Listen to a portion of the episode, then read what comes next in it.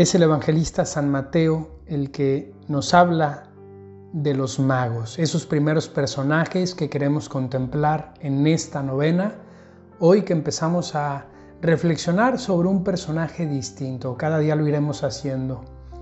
Dice el Evangelio de San Mateo, después de nacer Jesús en Belén de Judá, en tiempos del rey Herodes, unos magos llegaron de Oriente a Jerusalén preguntando, ¿dónde está el rey de los judíos que ha nacido? Porque vimos su estrella en el Oriente y hemos venido a adorarle. Ha sido la tradición la que poco a poco nos ha ido hablando de que eran tres magos y que en realidad venían de Oriente a traerle tres obsequios distintos, oro, incienso y mirra. ¿Y qué podemos aprender de los magos, independientemente de si eran tres, de si eran cuatro, de los que hubiesen sido? Tres cositas que podemos aprender de ellos y son las siguientes. Primero, los magos nos enseñan que se puede comenzar desde muy lejos para llegar a Cristo. Sabemos que ellos venían desde Oriente. Ellos venían desde muy lejos de Belén y pudieron encontrar a Dios. Cuánta consolación puede darnos esta idea a nosotros. Y por eso he elegido a los magos como los primeros personajes para esta novena. Se puede comenzar desde muy lejos para llegar a Cristo. Quizás nosotros podemos sentirnos identificados con esta realidad.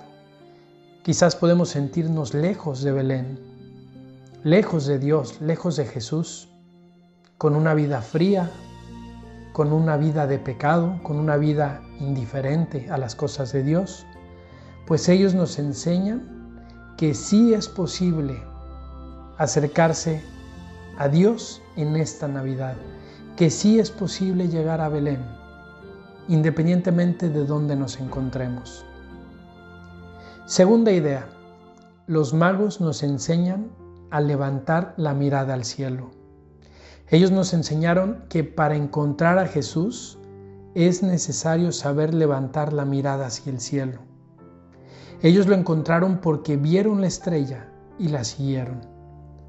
Levantar la mirada hacia el cielo es no estar replegado sobre nosotros mismos, en nuestro propio egoísmo, sino tener el corazón y la mente abiertos al horizonte de Dios, que siempre nos sorprende es saber acoger sus mensajes y responder con prontitud y generosidad. Si ellos llegaron a Belén desde muy lejos, fue porque supieron levantar la mirada hacia el cielo.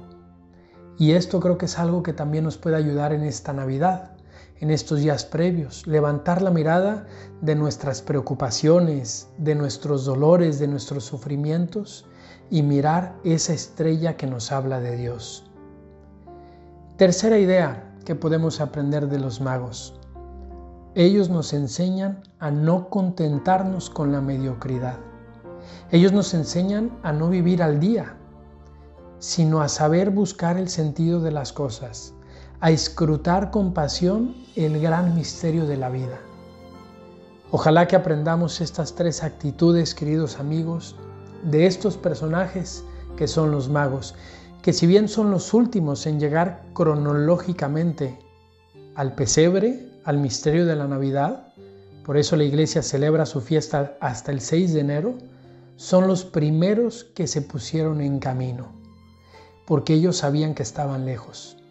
Ojalá que si nosotros nos sentimos lejos de Dios, nos pongamos ya desde ahora en camino, sabiendo que si levantamos la mirada hacia el cielo, que si contemplamos esa estrella, que si no nos contentamos con la mediocridad, podremos encontrar a Dios y podemos experimentar esa alegría tan grande que ellos experimentaron.